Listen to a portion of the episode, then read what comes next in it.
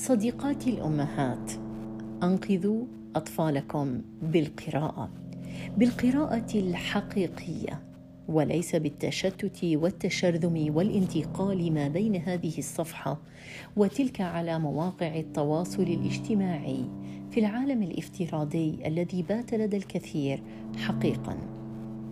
أنقذوا أطفالكم بأن يمسكوا كتبا حقيقية ويقرؤوها مجلات جرائد الكل سيقول لي نحن نتحدث عن عالم يعيش داخل الشاشات ولكن انقذوا أبناءكم بالقراءة.